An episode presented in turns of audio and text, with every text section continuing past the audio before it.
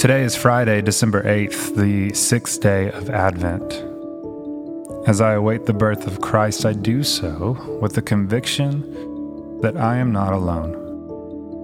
I rest in the assurance of knowing that God is always with me. This week, I seek to awaken my heart to the wisdom of God's message of hope. In this moment, I pause to quiet the commotion of my mind. I take gentle breaths, exhaling slowly as I recenter my focus on God's presence and listen to the stirrings of my heart. Loving Jesus, this Advent I'm reminded that you never give up on me. Your steadfast love holds on forever. As I follow you today, restore my hope in you and provide rest for my soul.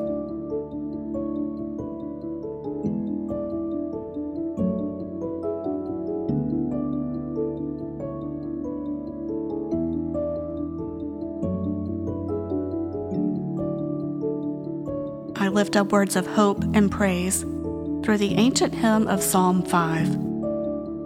O Lord, hear me as I pray. Pay attention to my groaning.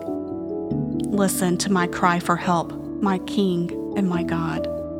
For I pray to no one but you. Listen to my voice in the morning, Lord. Each morning, I bring my request to you and wait expectantly.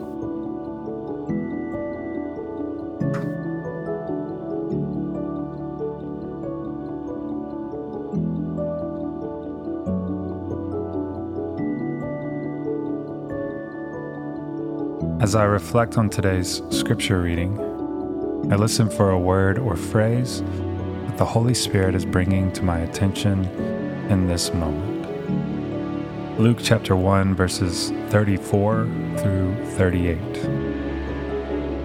Mary said to the angel, How can this be, since I am a virgin? The angel said to her, The Holy Spirit will come upon you and the power of the Most High will overshadow you. Therefore, the child to be born will be holy. He will be called Son of God. And now, your relative Elizabeth, in her old age, has also conceived a son. And this is the sixth month for her who was said to be barren. For nothing will be impossible with God.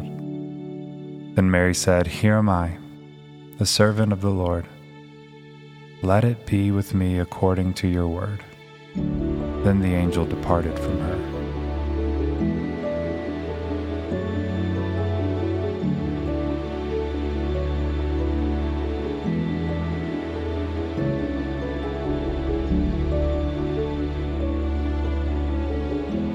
O God, I praise you for the gift of your Son, Jesus.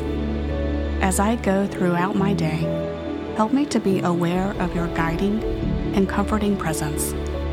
Open my heart to be a person of hope and to be an agent of your glory for others. Amen.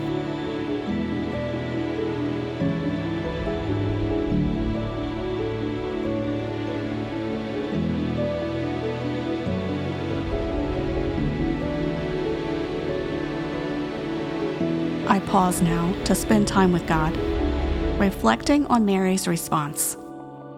Perhaps there is a place in my life where I need to consider the response of, Let it be with me according to your word.